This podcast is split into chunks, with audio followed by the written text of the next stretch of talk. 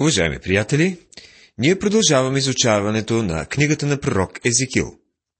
В миналото предаване изучавахме глави 5 и 6. Говорихме за знамението на пророка, който се обръсна косата. Неговото послание бе за разрушението на Иерусалим и за спасяването на вярващия остатък. Тази вечер продължаваме с осъжденията, които са записали, записани в глава 7. Макар идеите, включени в книгата на пророк Изекил, да са да изглеждат оплетени, повечето проповеди на пророка са абсолютно ясни. Основната им цел е да разкрият на Божиите люди собствените им постъпки, да в пленничеството да се умеят да се покаят, а не да роптаят. Съществуването на проповедник сред пленените трябва да се счита за огромна полза за тях но това е доказателство, за тяхната, че тяхната вяра ще им помогне срещу потисниците. Макар изречените тук осъждения и укори да са резки и дръзки, към края на тази пророческа книга се дават утешителни уверения, че людите ги чакат щедри Божии благословения. Срещат се и някои препратки към времето на Новия Завет, както и уверение за сбъдването на пророчествата в царството на Месията. Така Езекил подготвя пътя на Христос. Безспорно, виденията са доказателство на Езекил, че е истински пророк. А тук в седма глава се съдържа второто послание срещу цялата земя на Израел. До пета глава посланията се, се отнасяха само до Ерусалим, но сега се говори и за цялата земя – Ерусалим все още не е разрушен и макар повечето от обитателите на земята да бяха отведени в пленничество, много хора все още населяват земите си. Но събитията, които вече са се случили, не са ги накарали да се обърнат към Бога.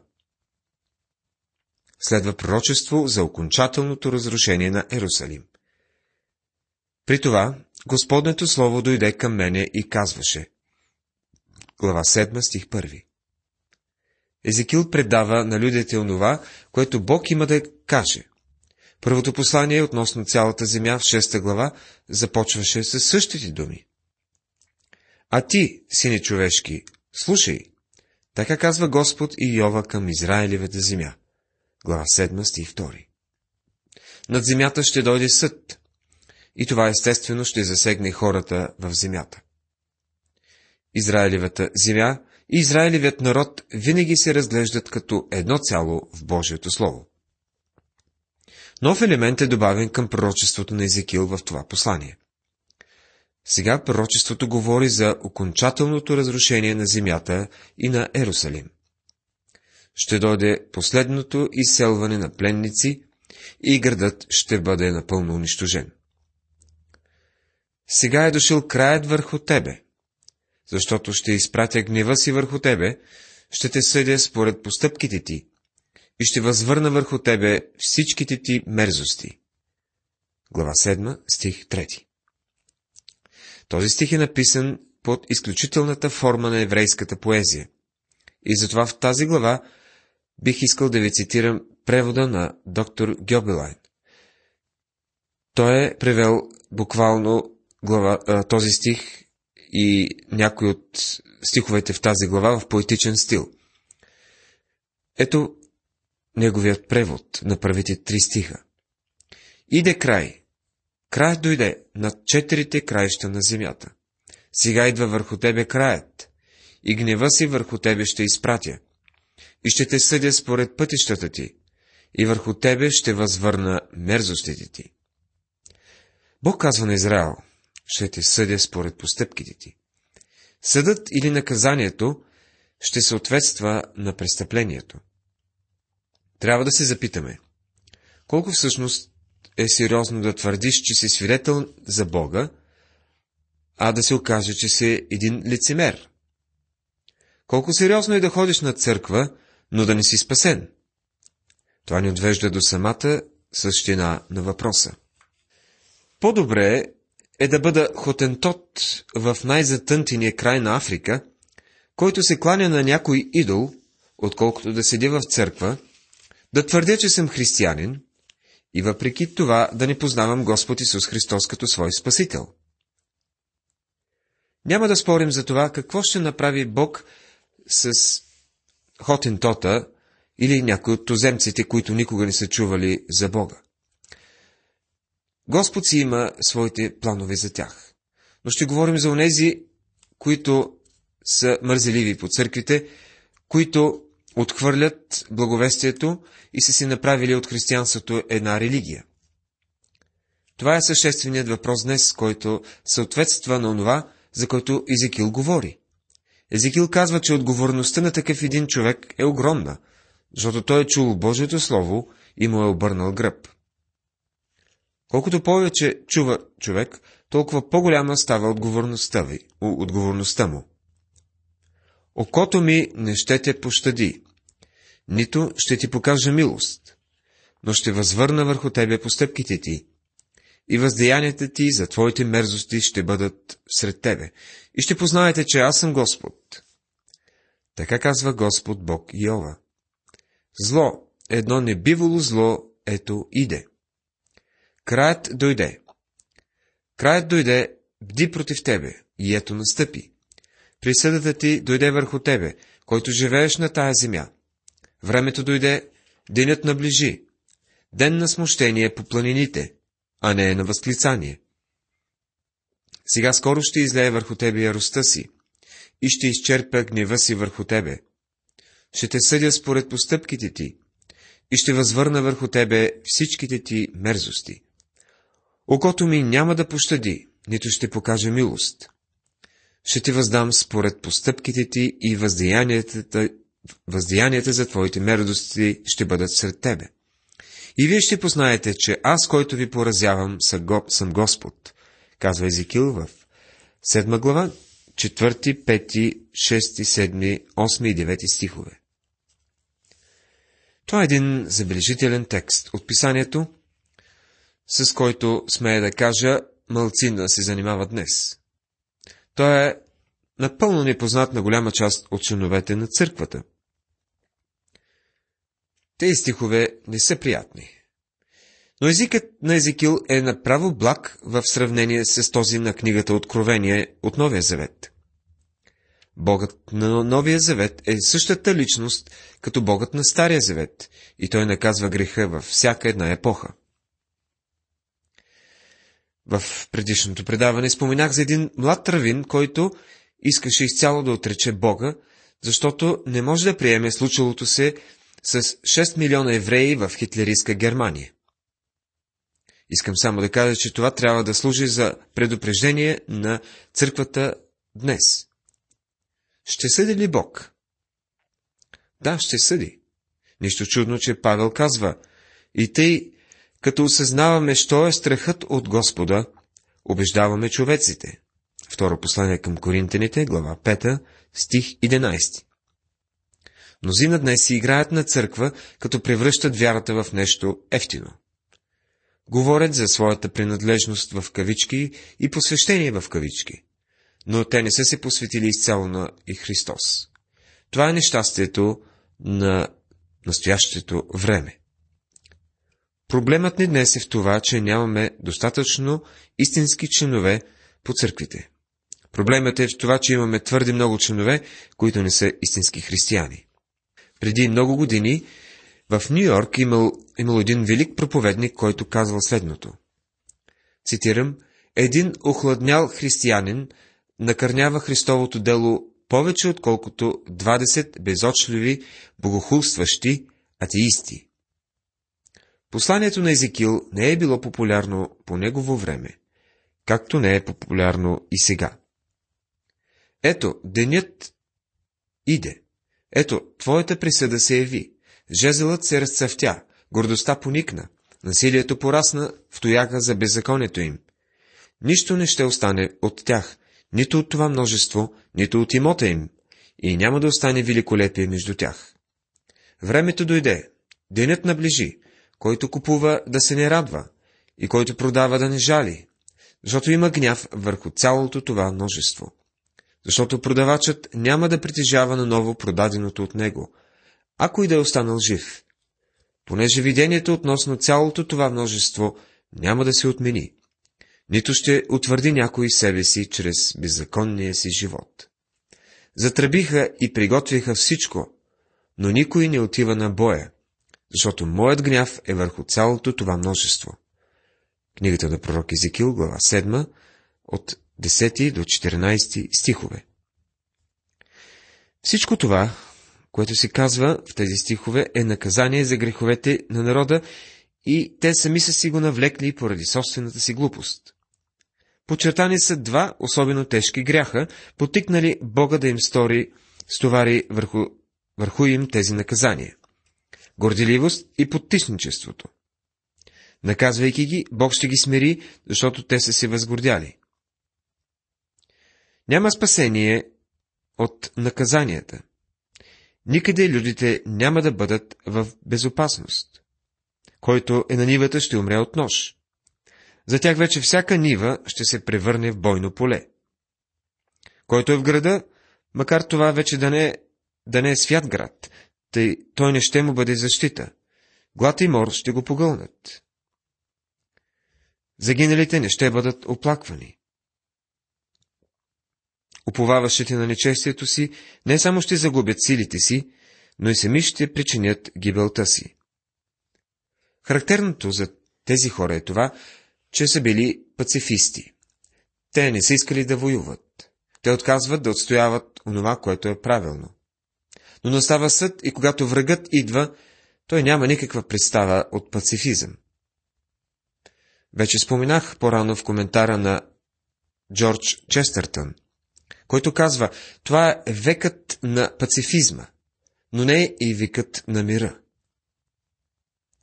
Истина е, че хората днес са се уморили от войни, но докато има грях в човешкото сърце, Бог казва, няма мир за беззаконните.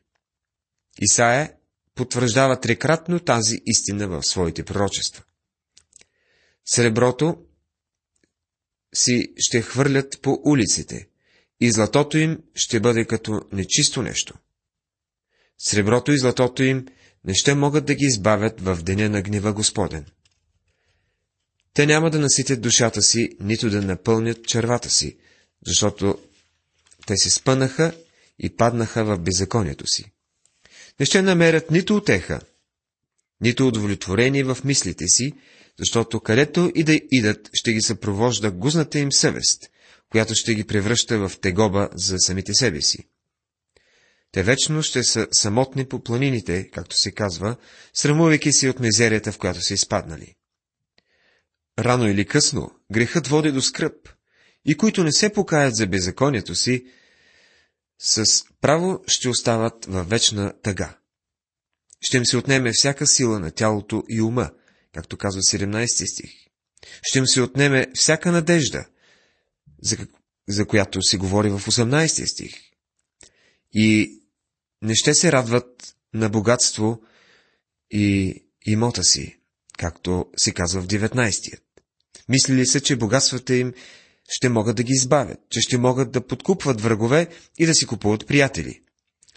Те не могат да откупят и живота си. Но в дени на тяхната злочестина, богатството няма да им донесе облегчение, защото златото и среброто не могат да ги защитят от Божиите наказания. По-добре човек да има житни поля, отколкото да има златни мини още по-малко могат да удовлетворят душите им или да им бъдат вътрешна утеха. Казва се, че среброто и златото си ще бъдат изхвърлени по улиците. Златото ще им тежи и ще ги бави в тяхното бягство. Или ще ги примамва и изкушава, и така неприятеля ще ги заколи поради богатството им. Твърде често се счита, че всемогъщият долар може да реши всеки проблем в живота.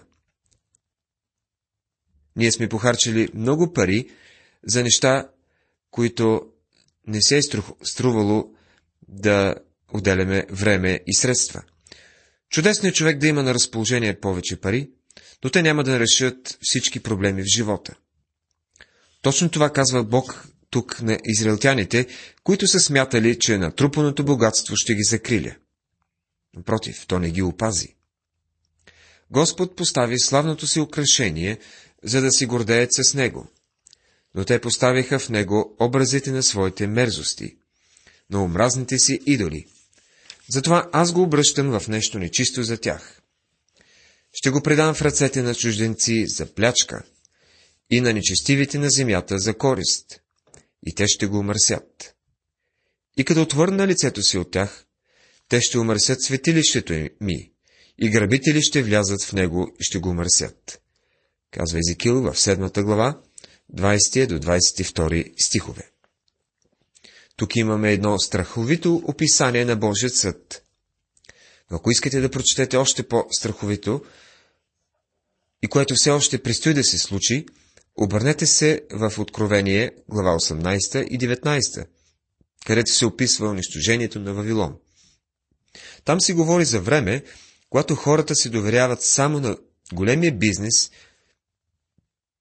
и техният успех изцяло зависи от успеха им в борсата, например. Това е времето, в което момчетата в сивите костюми правят бизнеса успешен и правителството уверява гражданите, че всичко ще бъде наред. Само, че не всичко е наред и това не ги спасява. Когато се нуждаят от избавление, техните постижения не могат да ги избавят. Направи верига, защото земята е пълна с кървави престъпления и градът е пълен с насилие. Затова ще докарам най-злите от народите и те ще завладеят къщите им. Ще направя да престане и гордостта на силните. И светите места ще се умърсят. Глава 7, стихове 23 и 24. Това е описание на нашето време. Земята е пълна с престъпление и градът е пълен с насилие. Присъдата е по обвинението. Бог ще ги съди не само задето са умърсили светилището му, а и задето са извратили правдата между човеците. И защото са тръгнали по пътя на езичниците и са били по-грешни дори от тях. Бог ще докара най-злите от народите сред езичниците да ги погубят. И защото са напълнили къщите си с нечист, нечестно придобити неща и са използвали властта си да потискат слабите. Тогава Бог ще даде къщите им във владение на чужденци и ще направи да престанат гордостта на силните. И понеже са издигнали идолите си в храма, Бог ще ги лиши от знаците на присъствието си. Това вече се е случило като че ли в нашата родина. И ние сме били под робство векове наред. Та Бог допусна Вавилон, един езически народ да унищожи неговия избран народ. Може ли България да бъде сразена? Хората ще кажат, о не, ние сме християнска страна. Ние сме толкова добри и миролюбиви хора. Ние очакваме съвсем наскоро да бъдем в един могъщ съюз с много могъщи държави и те ще ни пазят. Напротив, днес виждаме, че никак не е безопасно да се върви по нашите улици. Има насилие и престъпност. И докато един народ не започне да се подчинява на законите си и най-вече на Божиите закони, Бог не може да го благослови. Виждате ли, хората ни обичат да четат посланието на Езекил.